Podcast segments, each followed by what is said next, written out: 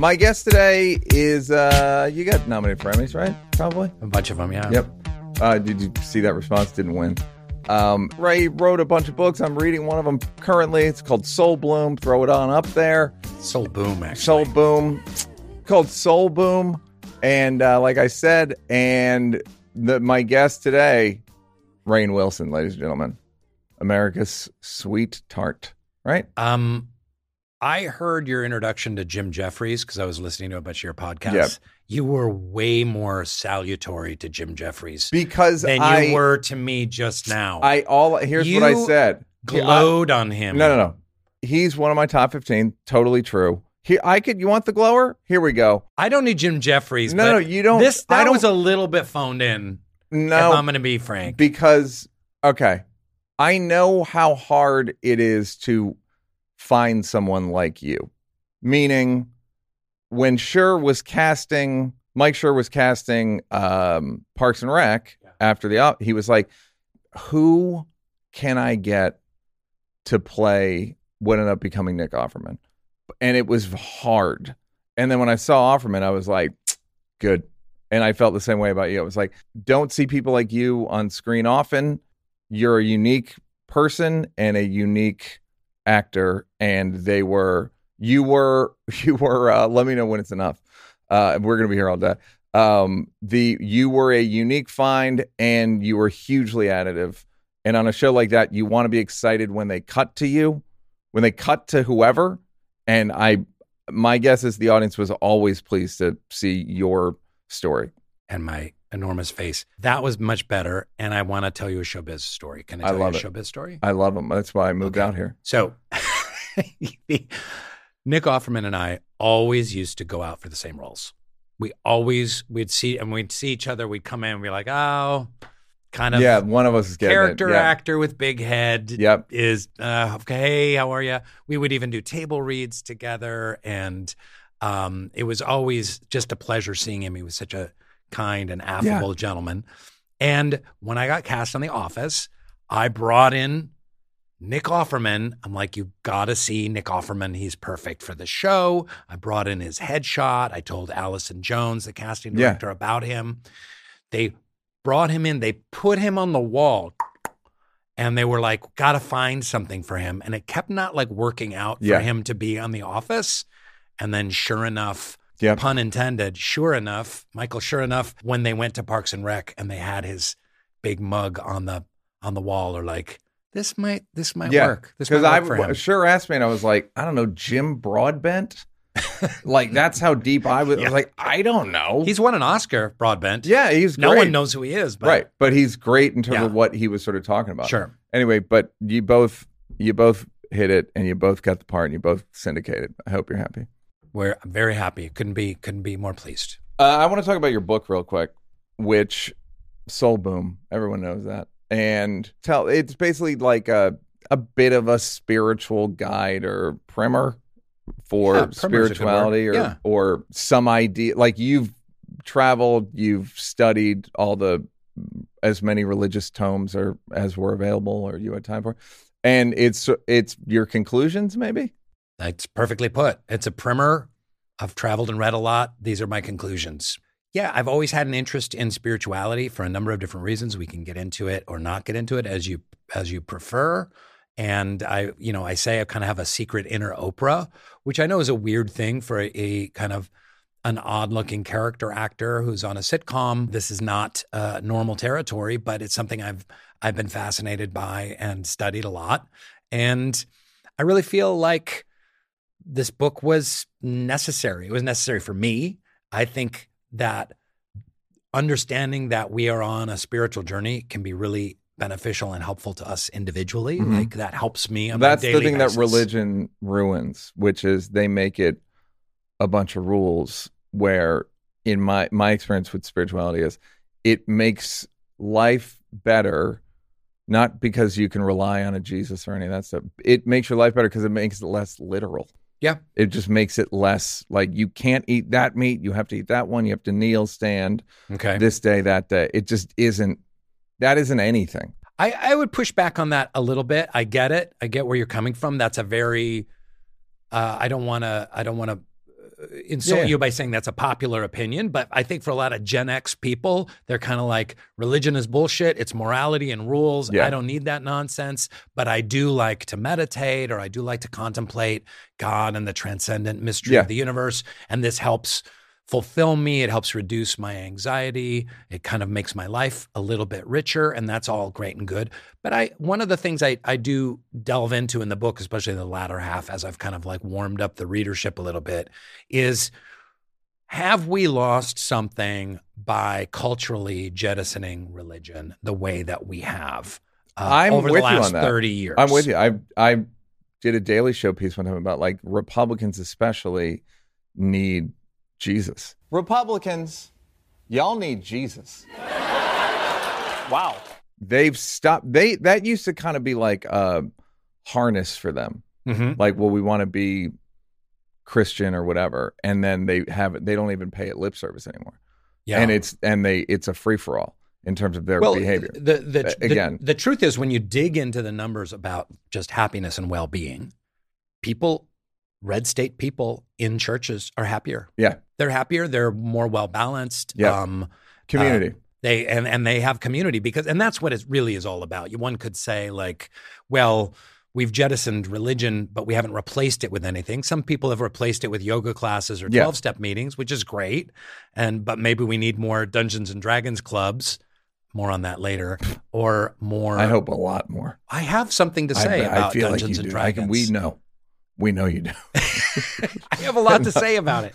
But I do going. think that we've lost something culturally by having kind of a group of people that get together that believe in something bigger than themselves, that want to commune with each other, with nature, God, the creator, the creative impulse, and do service for others and altruism and sing together and Yeah. potluck together. Like there's something beautiful and strong and purposeful about that that we've all kind of been like, yeah, screw that. We've thrown the, as I say, the spiritual baby out with the religious bathwater in some in some ways. And obviously religion has been the cause of look what's happening in Gaza right now.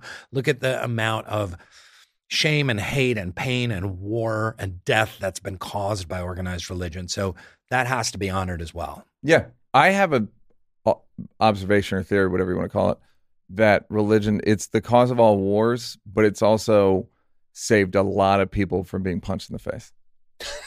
Seriously, like just it's small. It keeps like a small interaction from getting crazy, or or even uh, in I. The idea of God is like super cop, right? And when there's no one around, are you going to do the right thing? Because God's super cop's watching. So I think that's not as I don't think that's the ballast to cause of war, but I think people are going to go to war. I think they're saying it's for God. I think it's mostly for real estate or just malice. Anyway, um, I, I think that's well put. I, I call God in my book Sky Daddy. Yeah. I like that. Uh, similar, similar Yeah. thing. So Santa Claus is the same Yeah. thing. It's like keeping track of who's naughty Yeah. and nice. So, but my uh, my thinking reading it is Rainn might be on a fool's errand. okay. and I don't I don't think it's not worth doing. But Tell my me. own whenever people go like when women go, I'm gonna change that guy or I'm gonna change or I've done that with people where like I think I can change yourself. You know what I mean? Like try, how how easy it's to change yourself. What how much have you changed in life? Fifteen percent? Like what's the most you've seen someone change without almost dying? I will say I've changed a lot. Um, and I'm very pleased with that because, but mostly because of 12 step recovery Yeah. and therapy. Yeah. Either you either gotta go to a meeting every day, Yeah, yeah. or you gotta almost die. Um, and and yeah. that those are the two but, catalyst, the I two th- best catalysts for change. But don't you think that humanity, kind of like a 17 year old on a kind of vodka and cocaine bender, is about to hit bottom? Humanity itself. Yeah, but it, when it okay, I But- have So you're saying don't even have the conversation until humanity hits bottom? no, I don't. I think the only thing there are times from you know my well uh, covered ayahuasca and DMT stuff where I imagine a form of a rapture, and then I imagine people shift in consciousness around that. It's so massive. I can't I can't talk. I I can tell them like, hey, you might wanna. I, I it's you're in a tough position because you don't want to not do anything. Yeah, but but I but I believe that I grew up in the 70s when people talked about world peace and people believed that world peace was possible. Beauty contestants would say World peace. world peace, Yes. but you'd also have Carl Sagan talking Yes. about world peace and Nobel laureates talking about world peace and Nelson Mandela talking about world Yeah. peace. And there's part of me that's still grounded back in that day, I, uh, and I'm showing my age. yeah. and and and I this soul boom, I wanted to just be, you know, if it if it if it helps a couple of people think about like, oh, I might be able to make my life better with some spirituality in it, and I might be able to use some of these tools to help my community be a little bit better, so be it. Even if that's a couple hundred people, is it a fool's errand? Absolutely, it is. But at the same time, I just feel like you got to do what you got to Yeah, do. you got. To. I mean, that's. I what mean, I'm, I'm saying. Like, working in climate change too. That's kind of a lost cause. We're not going to change. We're really not going to significantly change until tens of millions of people are dying from extreme weather events. And it's very clear that it comes from climate stuff and the world gets together, including like China, who has made revolutionary uh, progress in China. And then they're building coal plants all over Africa. yeah. So it's like, no, that's not how it works. No, I agree. It's, It's- one world atmosphere that we all share. You're trying to. I think what you're trying to overcome is greed. Yeah. In all these things, meaning nature. I think when you say world peace, Yeah. and then you go, well, what happened to those people? I think they had kids, and then they once you have kids, you're like, I fucking need money, and how am I going to get the money? That I've seen it countless times. All right, let's get into some blocks. Number one, anxiety. Yeah. How many times has, has that been on your show so far? Several, but Yeah. you know, Yeah. why? Why? uh, Why is your anxiety and and what's it like to have it? Well, we were talking about this the other day. Uh, Before actually, before we enter, the, I think I'd like to speak about the Montreal Just for Laughs Festival this year. okay. Tell them the joke that you did about me Oh, I had a good one. at the. Yeah, he had a good one. Go ahead. I can't. I, I It was- look to it was- see if I have it written down somewhere. It was Neal Brennan. It was, um, he he gave a speech about sort of like the state of the State of the world of comedy and like what you need to go through, the sacrifices that the great comedians have gone through in order to reach the top. Uh-huh. What I've learned from them. And in Neal Brennan's case, it was like become friends with Dave Chappelle when you're a teenager. fantastic. Which i was like okay. Then the next day i was there was a award ceremony for for a bunch of people. Bert kreischer was one of them. And i gave bert a nice intro. And then oh it was funny but it was it was whatever it was good. And then and then bert was on stage receiving the award and he was crying uh and we're all i'm it's me and bert are on stage and um bert's crying and it's like he goes uh, you know, I'm not like the the best look. I'm not the funniest guy in comedy. To which Rainn yells out from the crowd, "You're not the funniest person on that stage." Crushes. Kills what it. if what if 30 Kills it. 40 second left. yeah. Um so that's I just wanted to I could play with the big boys. make a pit stop and give him his flowers for for Thank you. Now I'm feeling. Now, he- now we're getting you, there. You slap me and then you nurse me back to health. now, now we're getting Yeah, there yeah. with the Okay. uh, the Jim Jefferies. Yes. Okay. So the ang- so the anxiety is uh it, from when and what's it like? So, um, anxiety uh, has been with me my whole life. Where when it really started to show up was when I was about 23, 24. I started having panic attacks and anxiety attacks. where? Uh, I was living in New York. I was living in Brooklyn. I was unemployed. I was just out of acting school, um, and they were they would crush me. They would come out of nowhere for no, re- mostly for no reason. Sometimes for a reason. How did you figure out what the reasons were? One of the reasons, one of the triggers was on, you know, when you're taking New York subways and it's just, you're like, and it just stops Yeah. and it just goes off and it just goes, whoosh, yeah. and it's just like deathly quiet. I would start to get a panic attack. Like, we're going to die. I'm going to get crushed. The East River, which is above my head, Yep. is going to fall down. And sweat would start pouring down my forehead. My heart would just start pounding. Uh, my mu- muscles would start would, would start flexing, and I couldn't catch my breath and I was certain I was going to pass out. Fortunately, at that point, I had had many of these, dozens of these.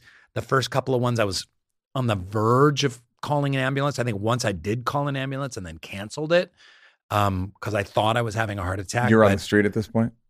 You're not in the subway. Uh, yeah, that was just at home. Yeah. And sometimes they would just happen for no reason, like watching TV, reading a magazine, and all of a sudden this panic attack would come on and I would feel like I'm going to die. So shortness of breath, tunnel vision, yeah, throat tight, palpitation, sweating, and I was in I had just started therapy and you know got diagnosed kind of with an anxiety disorder. And then it's been 20, 30 years of unpacking like you know, my mom took off when I was a year and a half old. My parent, my dad got instantly remarried in a really unhappy and some would say kind of abusive home situation.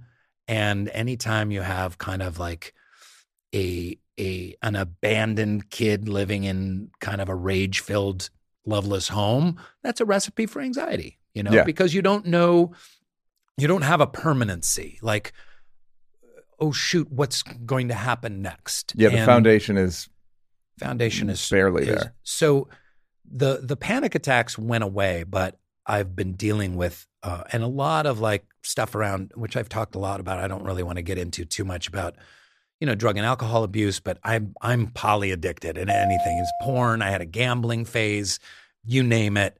Um, uh, whatever I can do to try and medicate that anxiety, I, I realized that that was a source of the addiction stuff too. So nowadays, I I liken myself as someone that has um, uh, diabetes, where yeah. you've got to like take your blood pressure and your blood sugar, and you've got to monitor and go into the doctor every once in a while. And it's just it's something I can live with and something I can even thrive with. But I've got to be very very careful about it because it can take the reins and and also it can kind of make me a dick. And there was many years where my I would let my anxiety run the show, especially around workaholism, which is an addiction that not a lot of people talk about. You know, the my constant, well, it's like the good one. You you mean you yeah. love to grind? Yeah, yeah. I remember, love to grind too much. I remember back when I used to read Vanity Fair, they would always have in the back like some titan billionaire. Yeah. And it would be like, and he's got four divorces and he never sees his kids. Yeah. But he's made all this money and started all these businesses and he works 87 hours a week. And he's like, oh, we're supposed to look up to this yes. is a titan of industry. Yeah you know, a yeah. job creator. Well, again, that's not Vanity, even Vanity Fair, or it's all of American culture. Yeah. Now it's every podcast. Yeah. How are you going to grind? Yeah. Yeah. You need to drink juice and fucking cold sauna or cold plunge, and then you'll you're going to be a star. Here's how you build your audience. Yeah. And, and whatnot. So, but anxiety feeds into that, like approval, show business, you know, um, wanting acceptance and uh, uh, people pleasing. It's all connected, kind of like anxiety drives Do you feel, stuff. So you grew up in the Baha'i faith. Mm-hmm. Yep. I I lived in Wilmette, Illinois, where there's a oh, Baha'i temple. Yeah. Did you um, go to um, New Trier High School? I would have. We moved. Oh, okay. Yeah. Um, yeah, because I went there for a couple years to New Trier. Did you really? Yeah, because my parents moved over to the North Shore of Chicago. Yeah, to, uh, there you yeah. go. Um, but uh, did you ever go in the temple there? Yeah, about as beautiful a structure as yeah. I've ever been in. Gorgeous. When did they make it? How much did it cost? They laid the foundation for it in 1912, started building it in the 30s and 40s, and it wasn't finished until the 50s.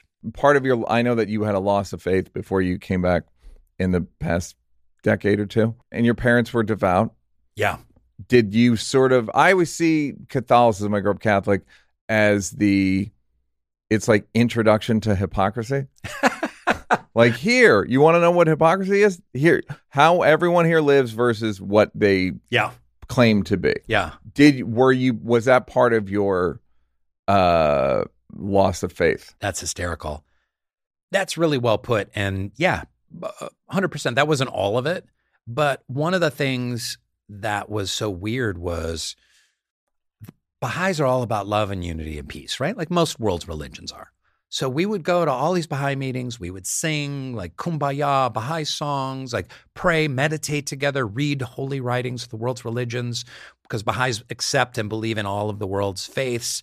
And we talk about love and bringing people together, healing racial uh, uh, prejudice. You know, it's all about like healing the world using spiritual tools to heal the world, which I'm very much into. And then we'd come home and my parents wouldn't talk to each other. hmm And they certainly weren't having sex. And they certainly they weren't loving and they would fight and there would be broken dishes and doors slammed and yelling and you know uh, I remember many times we would have a Baha'i gathering at our house, but they'd be in the middle of some fight. And like people would be coming in the door and she would like slam and break dishes in the sink, walk, my stepmom, walk through the living room, slam the bedroom door, kabam! And my dad would go, Okay, so does anyone want any tea? And you're nine years old. You're like, What the fuck? Yeah. What system is this? What the hell is going on here? And then you start to see, because any relig- religion, you're going to see hypocrisy because people are assholes and we're trying to be better people, but oftentimes the asshole wins out.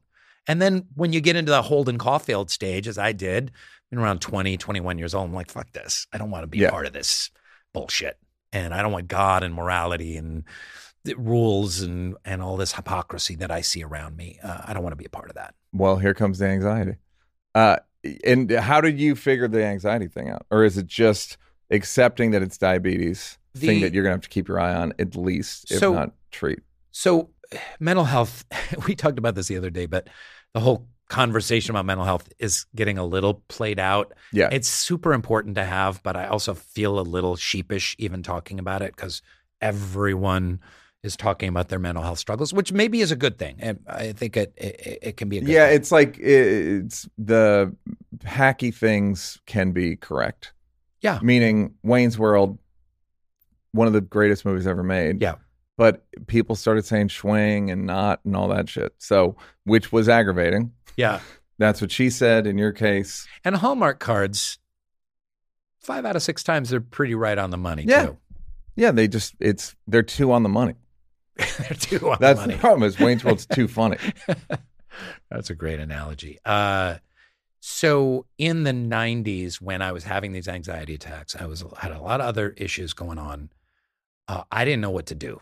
Um, I didn't have any money. Therapy was not really an option. I went to therapy when I was at NYU, and then it was too much money after Yeah. that. And um, so I did the only thing I knew how to do, which was to look at a possible spiritual path. Because I thought, oh, I've jettisoned the Baha'i faith, and I'm not having anything to do with God. Maybe there's a spiritual way for me to rectify all this imbalance that's going on in my life. So I really studied a lot of the world's religions and read foundational texts from Hinduism and Buddhism and and, and the Bible and many other different religious faiths because I was searching for some.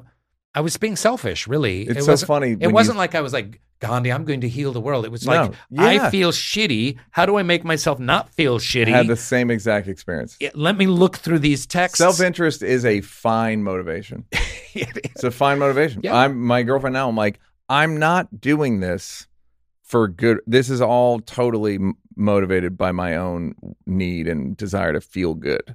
This is not How an act of having the Blocks- generosity. but the Blocks podcast and and special helped a lot of people, and you're you're interviewing top celebrities and B-list celebrities. Hello, about their greatest and deepest vulnerabilities. That's pretty damn helpful to the world. Uh, It is. I like having the conversation. Okay. That's it. That's basically it. Okay. I like I, there are conversations I would not have with people that I like having. Maybe I'm just nosy. Have you ever been altruistic? Have you ever extended yourself and made sacrifice for the good of someone else that didn't benefit you? Yeah, I was in the Big Brothers program for a year or two. Like I've done plenty of stuff like that. A year or two, really? Yeah, Could you have done three or four years? Really? Could have. Sure, could have. But you could have walked here. Instead, you drove. um, how into the environment are you? Um, so I, I, I'm, I say that to say self interest is a fine. It's like It's a most people motivator. that get into showbiz is for the girls. I went on a uh, um, the the author of The Artist's Way, Julia Cameron, once said, uh, "I came to spirituality out of necessity, not out of virtue." yep. And that's how it worked for me. I was miserable. My life was falling apart. So I started doing a deep dive into spiritual tools that would help me feel better. And lo and behold, they did. Yeah. So that's part of why I wrote Soul Boom to share some of those. But then as I started really thinking about spirituality on a greater level, I do feel that there are spiritual tools that we as a species, as a community, as a as contemporary American culture could put to good use to make our lives better communally. Totally agree. You ever just like pay your bill without really looking at it, like your credit card bills, and then you every once in a while you'll actually look at what you're getting charged for, and you can't believe some of the dumb stuff you're getting recurring charges for, like memberships of places or from apps or whatever. Uh, so I use Rocket Money to help me find out what subscriptions I'm actually spending money on, and it was shocking. It was galling to say the least. And so with the app, you tell them which ones you no longer want, and uh, they cancel it for you. You understand me? They cancel it for you. With Rocket Money, I can see all of my subscriptions in one place, and if I see something I don't want, I can cancel it with a tap. I never have to get on the phone with customer service again. Rocket Money is a personal finance app that finds and cancels your unwanted subscriptions. It monitors your spending and helps lower your bills. Rocket Money has over 5 million users and has helped save its members an average of $720 a year with over $500 million in canceled subscriptions. Stop wasting money on things you don't use. Cancel your unwanted subscriptions by going to Rocket Money, R O C K E T M O N E Y dot com slash N E A L. That's rocketmoney.com slash Neal. Rocketmoney.com slash Neal. Highly recommend. Part two of anxiety, I just want to say there's a new chapter of anxiety. I am now getting senior citizen anxiety. Say more. So, for instance, little things will be broken at my house and I will unceasingly worry about them. You know how when you're with a senior citizen or a relative and they're like, "Yeah, I'm just worried that Marcy didn't get my message and she's not going to know that the it's no longer a potluck, but that we're serving dinner." And you're talking to your 87 year old aunt or Yeah. whatever, and they're just so wrapped up in the, and you're like, "Hey, hey, it's going to be fine. Marcy's going to be fine. Well, so even if she brings something, we'll eat it. It's good." Yeah. yeah, okay. And then it's gone. And then 15 minutes later, but do you think we could just call her again? Yeah. And like that kind of worry, I find myself slipping into my anxiety has kind of morphed and gone to the next level where I'm worrying about ridiculous bullshit like the remote control to my gate on my driveway not working. And I'll and I'll be obsessing over it. Is it a because my two thoughts are you're worried about things breaking down because you're breaking down, and or I need to settle this with Marcy before I die. so you're saying there's might be some kind of like shadow underbelly. I don't think. I mean, if you if you say it's it's senior citizen worry, yeah. what else could it be?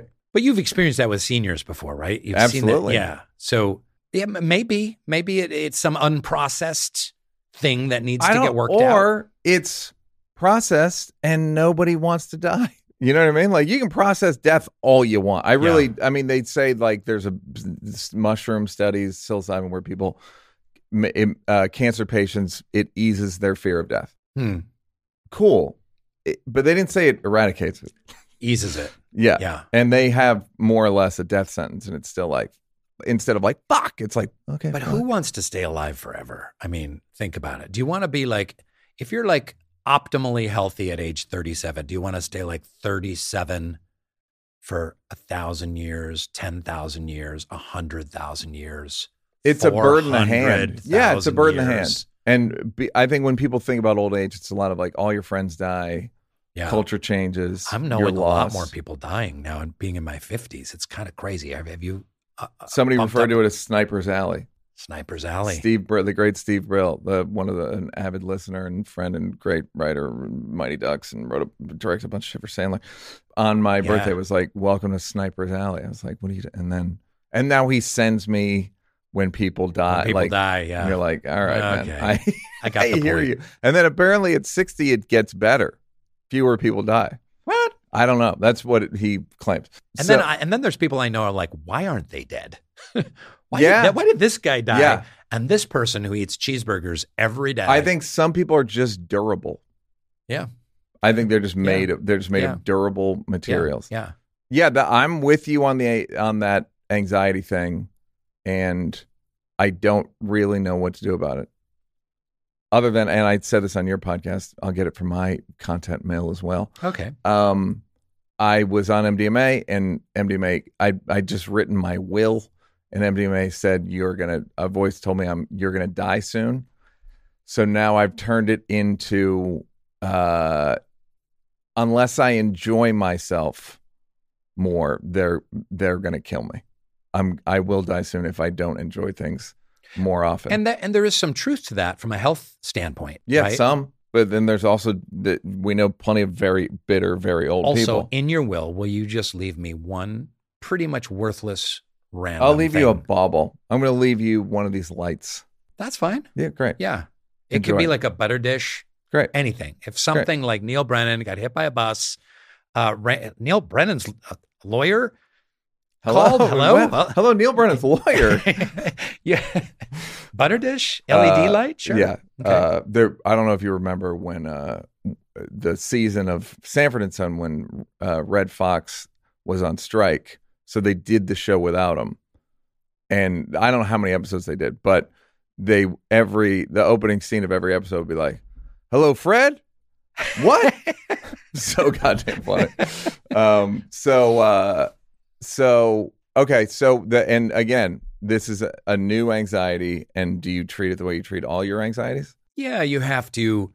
First of all, it's really important. I believe I have come to understand that it's really important to embrace anxiety. Anxiety is our friend.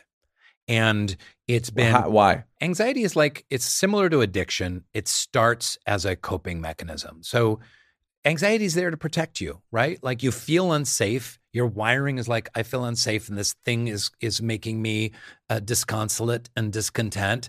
Uh, I'm afraid of outcomes. And that's good. That's there to save our lives. Humanity has always had anxiety, right? There, there might be a bear in the forest. When I hear a when I hear a twig break, we're not going like, ah, the glory of nature. We're like, fuck, there might Yeah. be a bear that's going to eat my face. So we're wired for anxiety, and it's there to protect us. And you start by embracing it, and like, thank you, anxiety. You're a good friend. You breathe it in, like, okay, uh, and I fortunately have the knowledge, like Rainn, you're you're worried about the remote control in your gate. You're worrying about your broken sprinkler. You're obsessing over it. You have a diagnosed anxiety disorder. You know, bless it, give it away.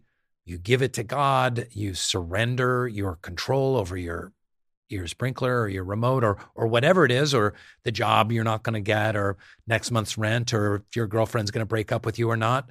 You surrender outcomes and you just enter into the process ever more deeply uh, into into a kind of uh, serenity and and connection to the universe. That's that's how What if it's- you can use it as a stepping stone to get more grounded. What if it's performance based? Because I get anxiety uh, on at shows sometimes, Yeah, and I'm it doesn't feel like it's my friend. It if it's saying like, no, I know audiences are scary. This you're not telling me anything I don't know. yeah, to me it doesn't feel friendly if it, if I can't breathe, can barely see, can't think straight, and have no recollection that I've ever been good at comedy. So you- you brought up you brought up the the shadow stuff. There's something unprocessed going on there emotionally with you around that. I used to have a terrifying, crippling, anxi- anxious fear around talk shows.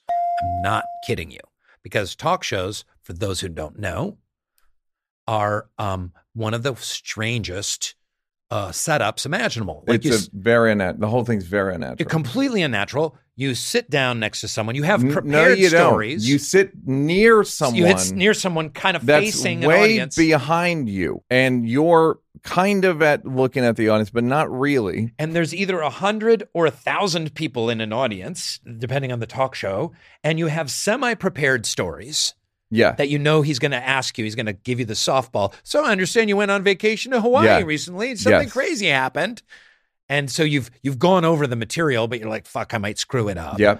and you want the audience to laugh and to like you, but it's all being captured on camera. And who cares if 370 people are watching you?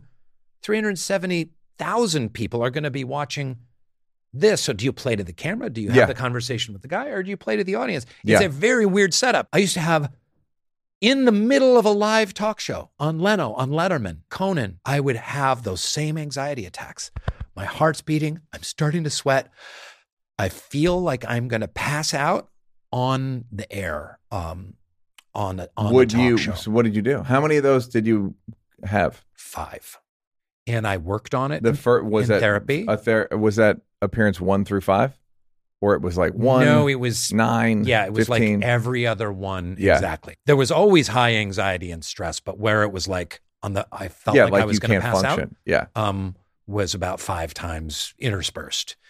One part of the problem was I was drinking way too much caffeine at the time, so Yeah. I would like pound a diet coke for energy right before the talk show. So there's something physiological going on there. But what I really unpacked it in therapy, and I also do hypnosis, is um, I'm such a people pleaser. I want people to like me. I want. I don't want them to like me. I want. I want them to fucking adore me, Neal. I want them to love me and think that I am the greatest, most brilliant, delightful human being on the planet. So if I've got that going on where there's this people pleasing and it's for those 370 people and it's for those 370,000 people and it's for one. Leno or yeah. Conan or or whomever it was back in the day, they don't let me on the talk shows anymore. I've I've my my Hollywood worth is Sure. deaccelerated. Um, uh, then I wanted everyone. I wanted to be adored so bad that, of course, my inner child is going to start freaking out because I'm not going to get it. So I had to unpack that part of my child, of my child shadow need stuff, and then I was able to release that. And now I can go on a talk show and not have any issues. And how long did that take? Ten years. Every week? pretty much. Not really 10 years. Uh, That's a bit of an exaggeration. You know, two or three until I was functional, and then another three or four years after that of like continuing to process that. There's a great spiritual allegory here, which is by the time you're fully prepared to do something, they will no longer book you. Perfect. I couldn't get on Kimmel or Colbert now. If if even if I had a movie coming out, they're like, oh, him? No. There's Yeah. a, it's very hierarchical, the, oh, I know. the world Trust of the me. talk show. And Cut like, to a clip of me on Kimmel or Colbert. Nothing. Um, it was funny because I went from early on in the office, I was the B guest. So I was the Mhm. second guest. They, right. they, you know, the first guest gets Steve. two segments. The second guest Yeah. gets one short segment. Yeah. Sometimes they get bumped. Yeah. So I went from that and then graduated to the A, then back down to Uh-huh. the B. And now I can't even like get. Well, how do you deal with that as a person? I mean, as a real people pleaser, that's Yeah. a sign of you're not pleasing us. and it's gr- it's fine and i i really have uh been i've been working hard on that you know and it drove me crazy. If you would have talked to me 7 years ago i would i was literally like pulling my hair out. Like the office has ended. I'm not getting shit. I should be in these other things. And i'm i'm rapidly fading from the cultural conversation. And it was it was difficult. It was it was a struggle for me. Because I don't know anyone who who does this that isn't in that. I, I said this to you the other day. Like, I could move to Montana and raise bees. Now, I don't Yeah. give a fuck. I really, truly don't. I, that's not. Occasionally, like- it'll twinge me that you know uh, the show I did didn't get picked up, or the movie that I did didn't get into Sundance, or I got rejected from this one thing that I was up for. Um, you know, and that hurts. It twin. It stings, but it doesn't have a hold on me the way Yeah. it used to. The recovery time's shorter. Yeah. And I, you know, I, I feel like I've had a good run. You know, I did 10 years of theater, I did 20 years in, in Hollywood. Now I'm doing a podcast, writing some books. I'll, I'll keep acting. I mean, I still have some roles being offered me, but yeah, Was it just getting all that inner chatter in check, kind of? it's been a long, slow process. It, it has to do with my spiritual practice and meditation, with my belief in a higher power, um, trying to align my will with the great creative forces will. What do you call God from your ayahuasca? The central creation force. I try and align my will with the central creation force um, as much as possible. My will, my will, Rainn's will, is to be adored, feted, A list movie star, roles handed to me, millions of dollars, sponsorship opportunities, ad campaigns, um, bestseller books, best buddies with Oprah and with Greta Gerwig, and just at and being feted everywhere I go. That's Rainn's will, right? But that's uh, just trying to feed that abandoned child that wants to be adored. And it took a lot of unpacking. What is the great central creative Force. force? Because there's central kitchen. That's different. Central That's a different creation thing. force. Central I give money force. to them. Just FYI, to your, you wanted to know what I do. Yeah. I give them money. What is it called? World Central Kitchen? Yeah. It's a beautiful Jose organization. Andres. It's amazing what Yep. they do. And they're feeding Palestinians now. What? Yeah, so I try and align my will with that, and that that keeps me much more uh, healthy, and uh, I'm in a really good place Great. right now. Well, yeah, I mean, month, that's- who knows? See, that's the thing with all this. All the whenever I advocate for anything, I think advocacy makes it sound easy. You just go, no, you stop, you stop uh, driving a gas car, and then, or you said, or I'm an environmentalist. Yeah, I fly private. The I almost feel like there has that has to be built into it. Like, here's what I aspire to, Mm-hmm. and I can get there sometimes. Mm-hmm. Whereas I think if if you come from a place of like fame or cele- celebrity or success, and you just go, no, you did it. This is what you do, dumb people. I think there has to be an element of like I aspire to this. Yeah. But so you're saying you aspire to humility I or aspire or, to or the, detachment. the other the the true the central creation forces will and not. so in Buddhism, the number one teaching is that life is suffering. Mhm. Um, that really, the word that was used was called dukkha, which is Sanskrit or Pali for anxious discontent. Mhm. So life is anxious discontent. Wouldn't Yeah. you kind of agree with that, when uh, people? Yeah. yeah, Neal. Anyone So- watching this? Yeah. Centrally, uh, anxious discontent rules a lot of us.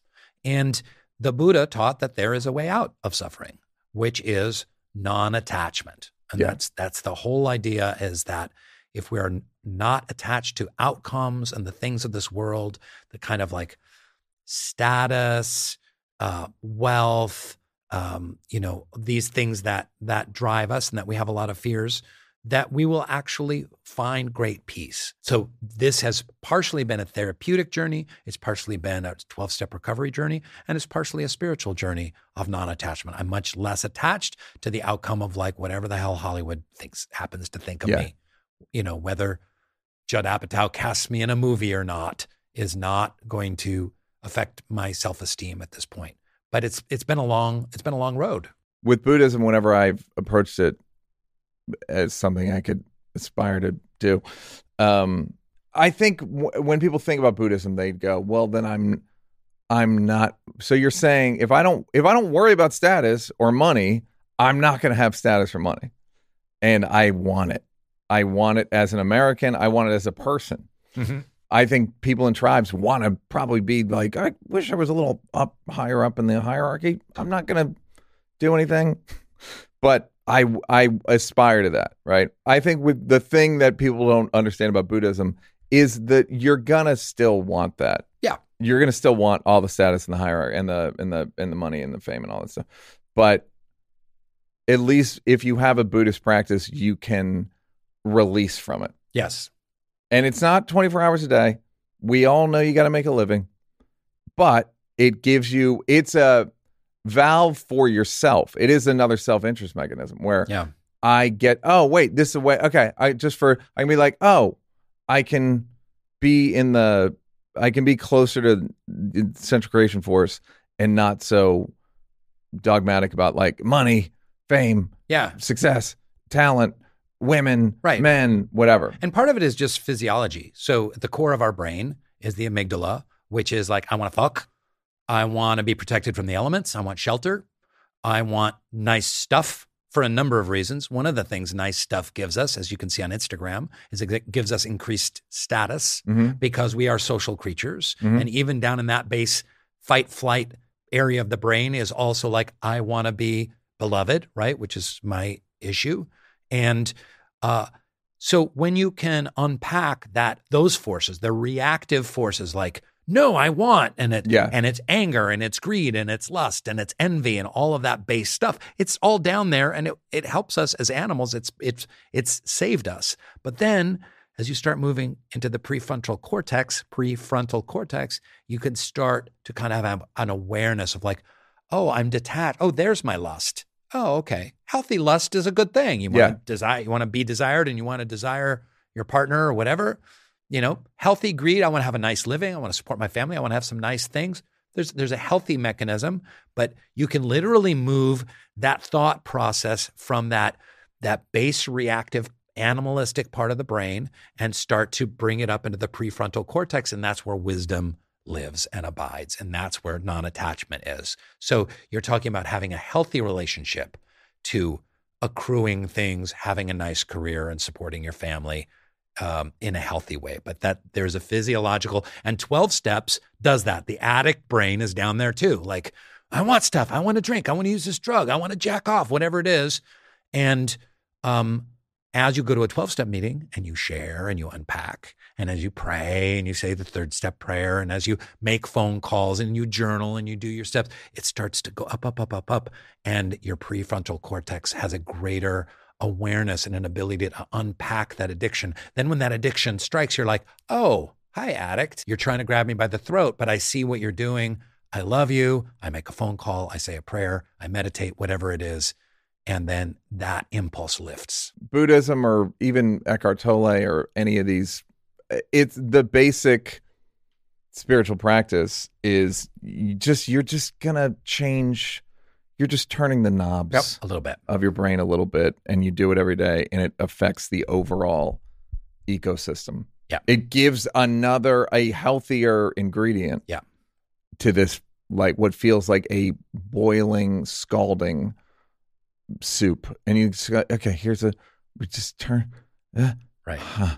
But it's yeah. But I, I, one thing that I think bears saying for this audience, because I'm picturing the YouTube comments, like you Have got to. millions of dollars and you're Yeah, yeah. you're adored and you were on The Office and like, oh, you're in Hollywood preaching to us about happiness, like, and it's like, you know what? Unhappiness hits people that have been on sitcoms and have Netflix comedy specials and who drive trucks and who are school teachers, and it's that process is the same Well yeah, but it's, and it's money doesn't alleviate it. Yeah. Even though it is very nice to not have to worry about where next month's rent is going to Yeah. come from, because I spent a good decade and a half in that Yeah. state. So it beats the hell out of that.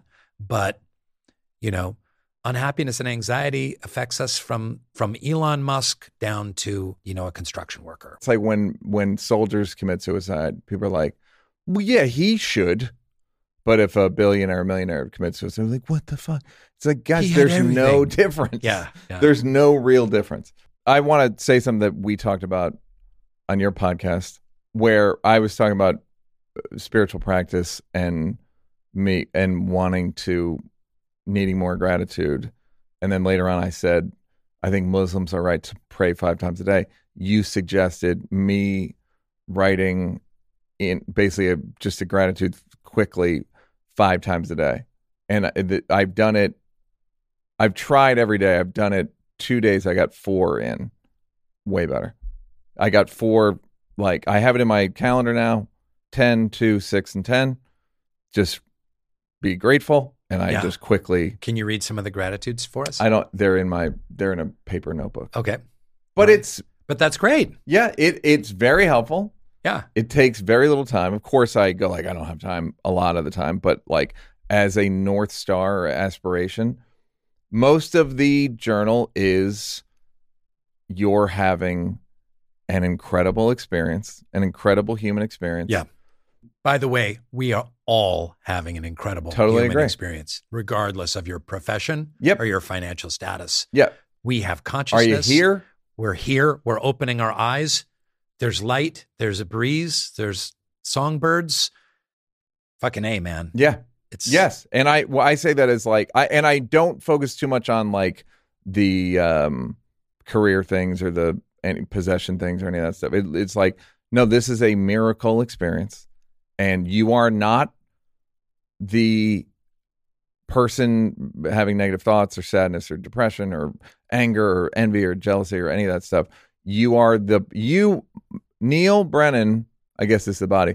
There's some nameless spirit that is happening inhabiting Neal Brennan, and I am that spirit. And I need if Neal Brennan's experiencing something, I'm not Neal Brennan. I'm the person watching, or I'm the thing watching Neal Brennan. Yeah. experience that Yeah. stuff. Yeah. And it's a real nice thing to remember every four That's hours. great. And Eckhart Tolle talks about that. Michael Singer talks about that. Yeah. Uh, the- An and- untethered soul. Yeah, exactly. Yeah. And and this whole idea that uh, which I love, my favorite quote of all time is from Father Teilhard de Chardin, who says, "We are not human beings having a spiritual experience. We are spiritual beings having a human experience." Yes. And that's what I want to remind people of. And by the way, you've heard of negative bias. Mhm. So that's uh, again that lives down in the amygdala. We are wired for negative bias. We're Like, wired to for we're always under attack because most human beings have been under some form of attack Hundreds for of thousands of years. of human history. Yeah, all millions human of history years. till till like right. 1978. So it's like, oh, I'm hungry. I'm not going to get any food. The traffic going home is going to suck. Yep. This isn't going to work I'm out. I'm going to miss that call. Yeah. Um, I wonder what that It's lump cold. is, et cetera, et cetera. So when you go to gratitude, you're just doing that same thing that I talked about. You are lifting your negative bias amygdala response and you're lifting it up into the higher, more wise prefrontal cortex. And you have and you have gratitude and it's an incredible superpower that allows you to rise above the anxious discontent. Yeah, and it's stupid and simple and almost uh, cost free, other Yep. than that. Yep. Other than the notebook, but if you have a phone, you can do it on your Notes app. Notes app. This episode brought to you by Notes. Um, all right, this one's interesting. Satan. Yeah. So This is the first. first, first for Satan. Yes. Yeah. So in the Baha'i faith, there's no Satan, red-tailed uh, demon with a pitchfork, Mhm. etc. So again, this guy that I mentioned before, Abdul Baha, whose name means uh, the servant of glory. He that's his his title. He came to America about hundred years ago. When he landed at America, and he was like, oh, they called him the Persian prophet, and they were like, even though his father had started the religion there, because he was a wise dude and he had a big turban and a big beard, and looked- yeah, forget so- it.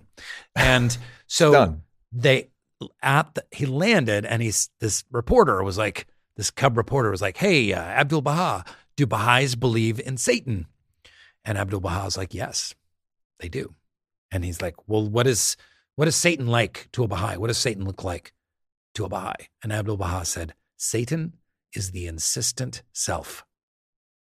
So i just love that. And i think about that a lot because the insistent self for me shows up a lot and it's something for me to monitor. And it, and it really it goes to what we've been talking about which is those those baser impulses. And it, it's not a healthy self.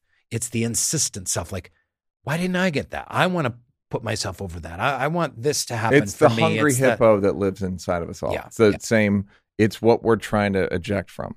i love that so much i can't even tell you because it goes hand in hand with the buddhist idea of the hungry ghost Yeah, exactly. a hungry hippo Yep. and the hungry ghost Yep. it's the same thing what happened in hungry hippos you you hit a thing You hit like, it, and they the hippo Got mouth the- gets the ball. Gets the ball all right And so that's kind of what we've been saying, which is the Yeah. inner monologue, the engine, the Yeah. whether it's capitalist. I remember a buddy of mine when we went to do ayahuasca, he goes, Are we gonna get to be capitalists after this? and it, yes, but you're you don't believe in it quite as much. right You have some perspective that right that you there are other opportunities for uh uh, there's other ways to be mm-hmm. you you're still in us is uh, i believe it's it is a hungry hippo i believe it's a hungry it's uh, that's what our personalities are or or the Yeah. thing that drives our Yeah. you know We're wired to be hungry ghosts or hungry hippos. Yeah. Either either way, either metaphor works. yeah Yeah. and and so this satan Satan is It's not, not- it's it's, not- not, a being, it's not outside of myself. Yes. It is just my baser impulses, for lack of a better word. It's the hungry hippo inside of myself that needs monitoring on a daily basis.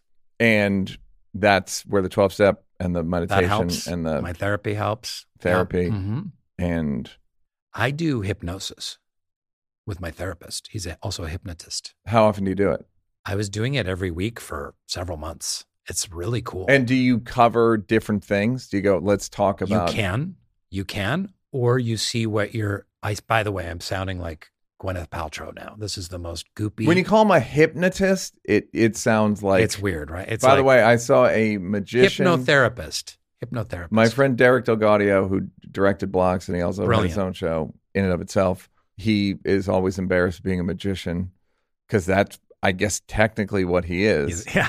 and I saw I was in Thailand and there was a I was doing a show and there was a poster for another show by a magician and the magician's name was Tada. and I sent it to Derek like, look, I get it. So when you call your therapist a Yeah. hypnotist, it sounds like it's the top R-rated hypnotist after 10:30 in Las Vegas. Tada.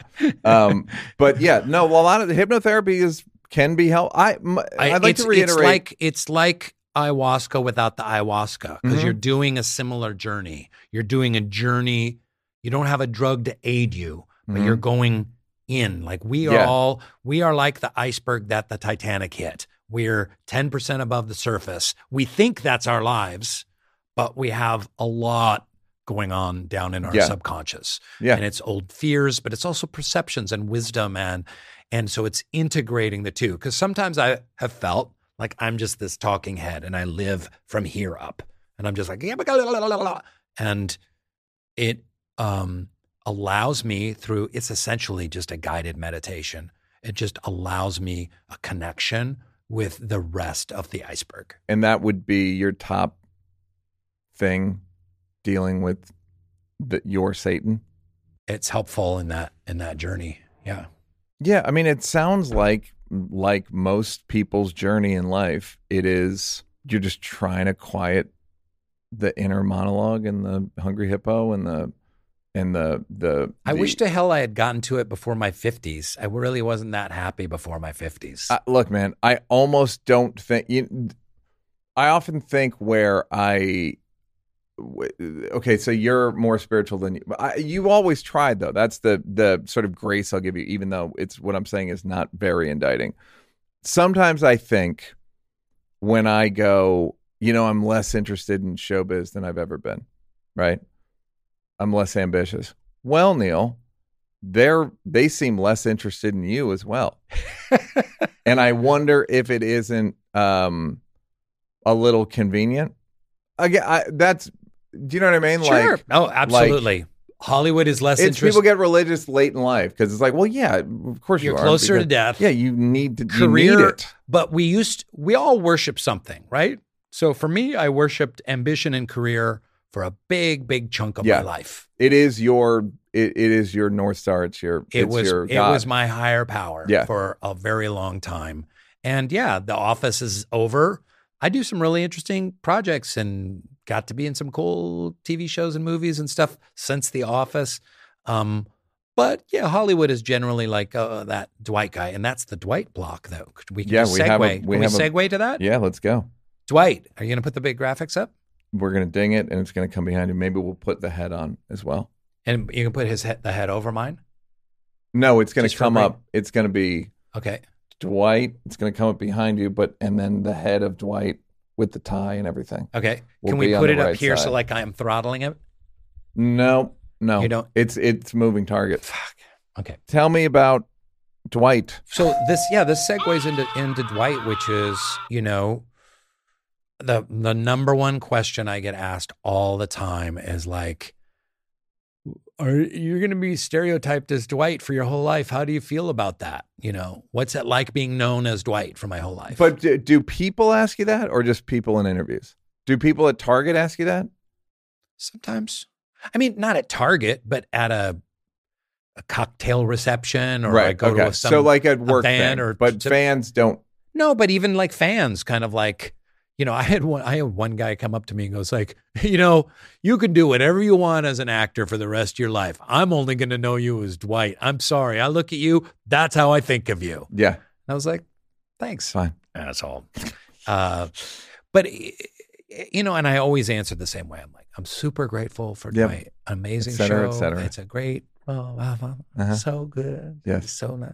People adore the yeah, office. it lives on. One of one those of the things uh, greatest once in your life. shows. I was like, Yeah. hit the lottery. uh, Mhm, mhm. Opened so many doors. Mm. I mean, doors. But it, you know, it's it's also it's also tricky because, and sometimes, and I've gone through spouts where I've really resented being Dwight. Yeah. And you know, I I went to theater school when you're taught like you play different roles, like Yeah. you go play Macbeth here, and then you go do this play here, and then you do you play this role, and then you're on Law and Order, and you play Right. They tell you that, but it's true for two. one, maybe one person in the class, probably not.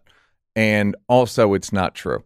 How it's so? not true for fucking Anthony Hopkins. It's not true for sometimes he's in a fucking Hannibal Lecter, and then sometimes he's in a fucking dumb action movie with Rock. Yeah, Chris Rock and Anthony Hopkins. Yeah. You know what I mean? Like, and eh. it's and no matter he's gotten Oscar nominations for multiple movies, yeah, but probably nine out of people, ten people that see him go, yeah. Clarice.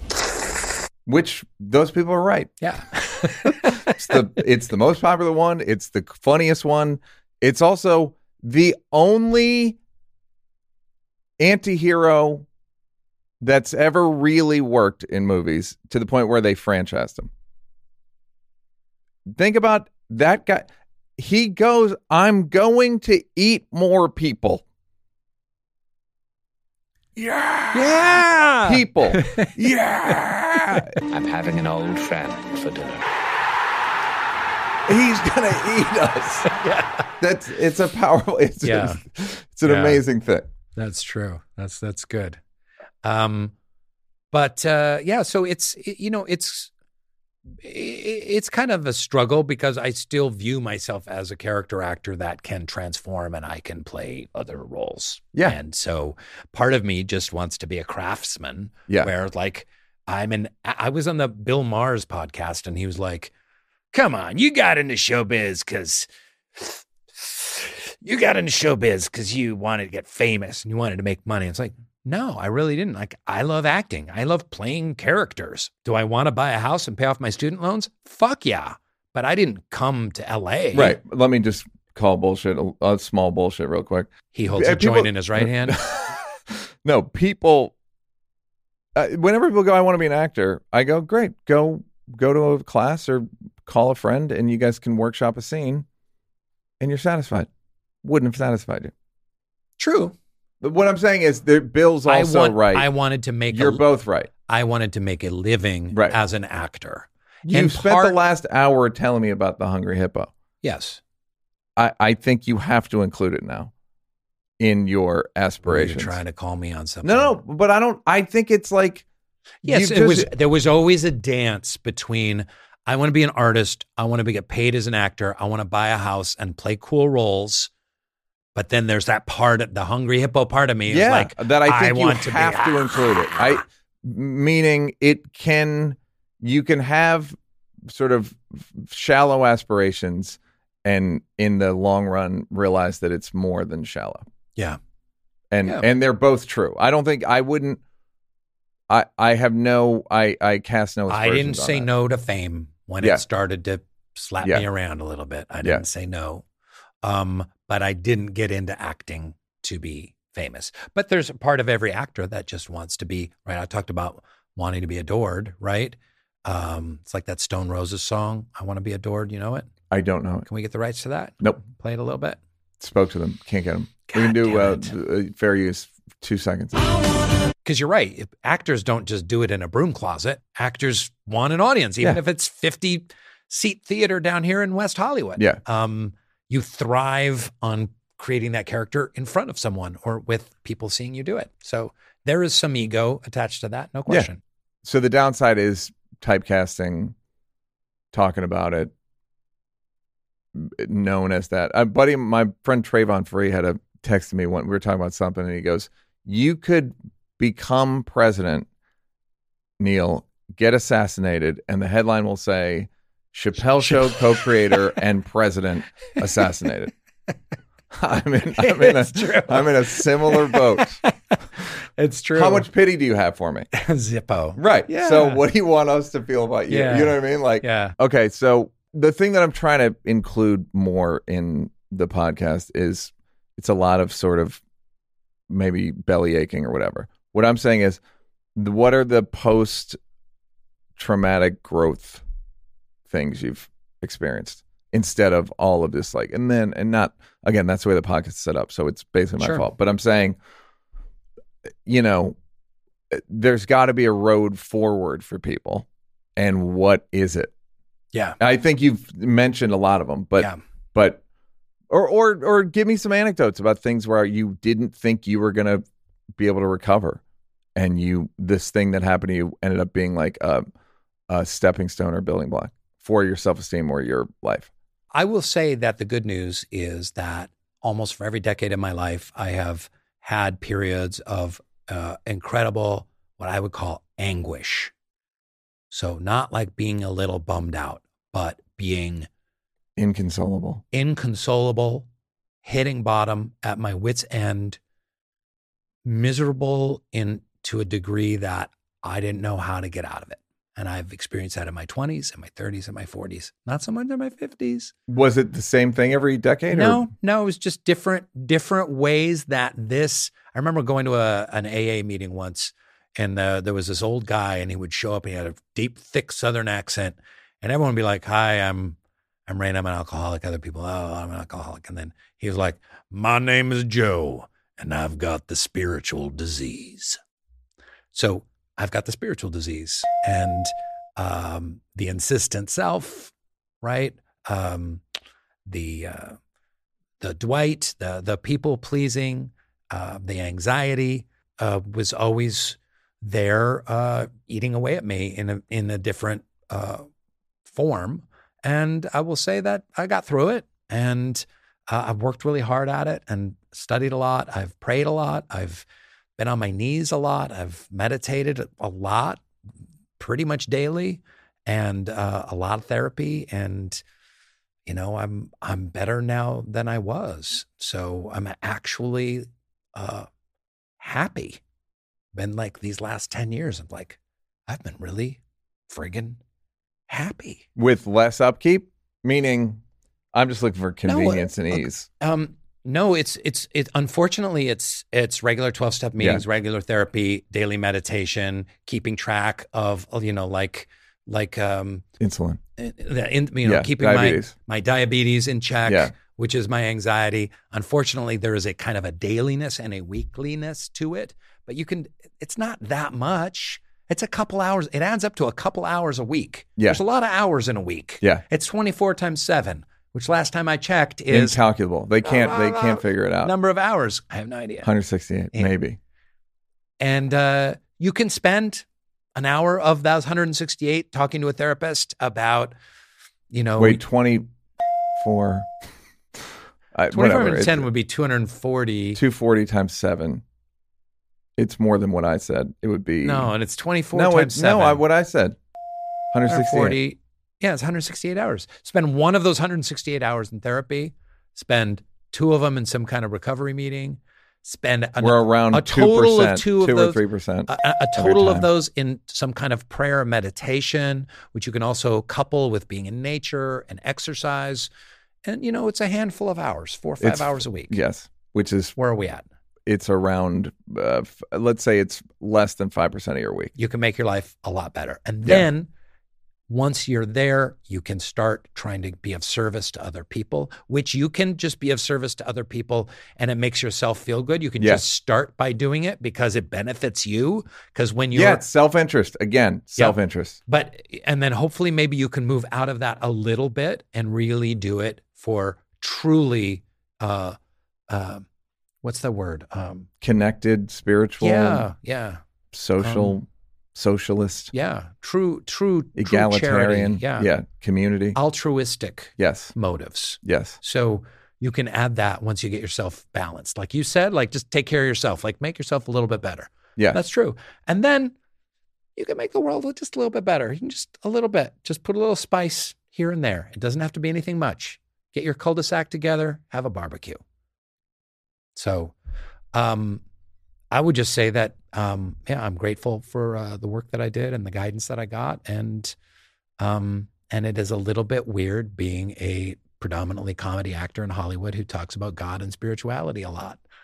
It's a little bit strange people probably get a little judgy with me and but again, the okay. only thing that I think is worthy of judginess is hypocrisy yes, and tell saying it like lecturing yeah, and also saying it like you've you've got it nailed down Right. and that you do it all the time. right This is a thing to aspire to, i struggle i still struggle and you probably will also. Uh, not even probably. You will also. It's not the phone. It's not food. It's like I said, now it's the sex. senior citizen anxiety. It's a whole anxiety. It's like a whack a mole, right? Yeah. There's no, the mole has popped up through a new hole called senior citizen anxiety. Now I got to deal with that. And there'll be some other hole that Mr. Mole pops out of. I agree. Uh, I really enjoyed this, and I did. Doesn't you? I did your podcast, which is beginning soon. Correct. We're launching it spring of 2024 when we get around to it. Great. Thank you for coming on. Called it. Soul Boom, right? Called Soul Boom. I appreciate that. N- it's There's fun. a but I didn't. I was afraid this was going to be repetitive, and it wasn't. I, I knew I knew it wouldn't be. You knew. Yeah. God bless. Yeah. Um, I would. I didn't have. I wish I had your confidence. Central Creative Force. Creation Bless. force. Sorry. Central Creation Force. And if you don't think it's cool, I got there from taking drugs, so it's pretty cool. You make it cool. Right. I got there from reading books. Wah, wah. Uh, great shit, man. Good talk. Thanks. Rainn Wilson. Yeah, right. Done.